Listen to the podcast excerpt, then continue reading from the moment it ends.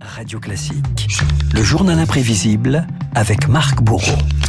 Marc, c'est le début des vacances d'hiver pour la zone C. Les Parisiens, les Toulousains, les Montpelliérains seront-ils nombreux à dévaler les pistes à leur tour cette année? Le ski, une passion française? Eh bien, c'est le thème ce matin de votre journal imprévisible. 9 millions de skieurs chaque année dans quelques 230 stations. Renault, c'est considérable. Le ski, un phénomène de société qui s'est considérablement démocratisé avec l'apparition des congés payés.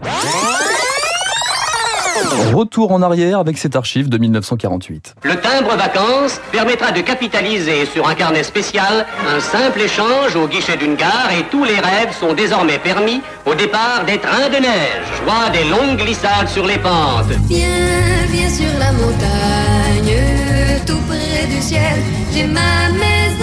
Ouais, les sports d'hiver, les grandes stations de ski, Courchevel, La Clusaz, Avoria, Saint-Lary, la montagne, une destination touristique qui épouse l'évolution de la société. Un million et demi de touristes en 70, deux fois plus en 82 avec l'apparition de la cinquième semaine de congés payés. Qu'est-ce que ça vous a apporté la cinquième semaine? Ça m'a apporté les vacances de neige parce que sans la cinquième semaine, je ne serais pas venu au sport d'hiver. 5000 francs de budget pour chaque famille avec deux grosses dépenses, le voyage et l'appartement. Du coup, les familles Ruelles et Claire font des économies. Ils ont choisi le ski de fond. Ça coûte moins cher. Vous n'êtes pas des grands skieurs. Pas tellement. Alors le ski Renault, c'est un classique évidemment, voire un marronnier tous les hivers. C'est ouvert les sapins d'habitude. Et là c'est blanc, c'est beau. Et je dirais même à chaque fois, c'est un éblouissement. Le ski a des joies sévères. Ce n'est pas du jour au lendemain qu'on devient un Émile Allais. Un bon remarquable.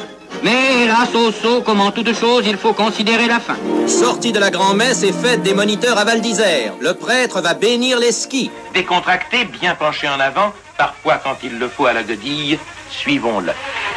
Ah oui, suivons-le, ce skieur, des cortèges d'anonymes qui dévalent les pistes, mais aussi des célébrités. Eric Tabarly en après-ski ou encore Jacques Anquetil en combinaison. Eh bien oui, c'est la première descente aujourd'hui. C'est indispensable quand on fait 10 mois d'effort d'avoir au moins une cure d'oxygénation d'un mois à la montagne. Les sports d'hiver sont aussi boostés par les succès sportifs. Renaud, allez-vous reconnaître cette voie? Le ski est tout de même un sport très dangereux. Je trouve que les femmes ont autant de mérite que les hommes à gagner leur première place.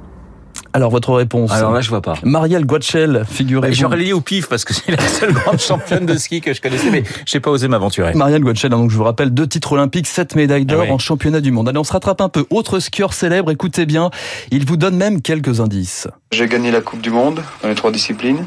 De connaître tous les pays du monde pratiquement à 23 ans, euh, grâce au ski, je trouve que c'est formidable.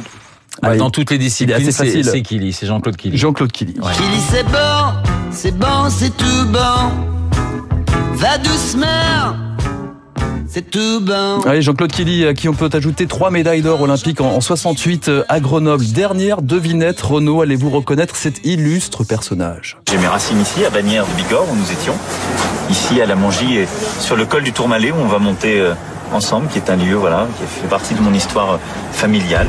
Ah bah ça c'est Emmanuel Macron. C'est Emmanuel Macron, Ouais. oui, le sport d'hiver, terrain de loisirs, de performance physique, une pente très politique aussi. Emmanuel Macron dans les traces d'un autre chef d'État précurseur, cette fois-ci à Courchevel, Valéry Giscard d'Estaing en catimini devant une soixantaine de journalistes. Pour les spécialistes, le président pratique un ski un peu trop raide. On lui reproche un manque de souplesse et une trop grande recherche de vitesse pure. C'est peut-être une question de tempérament. Ne se corrige pas qui veut? Ça fait la 30e fois que je vous le dis.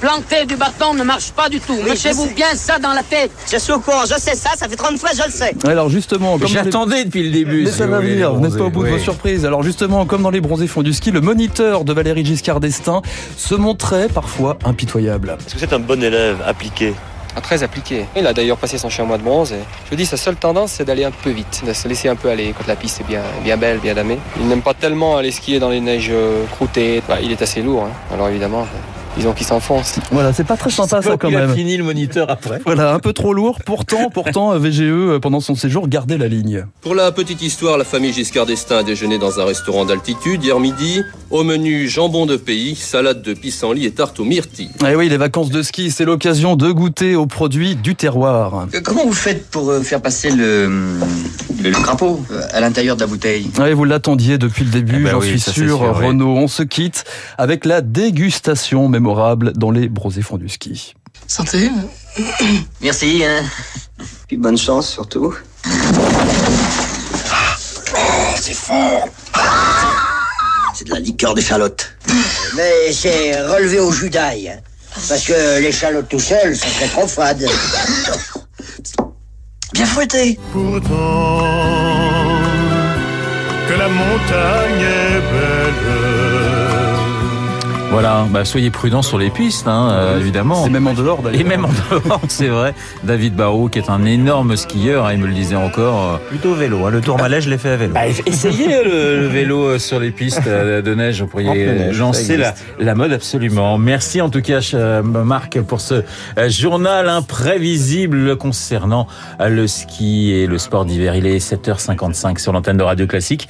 Le camarade David Barou qui a toujours ses deux jambes mais qui n'a pas encore euh, la moindre fracture est dans ce studio pour son décryptage.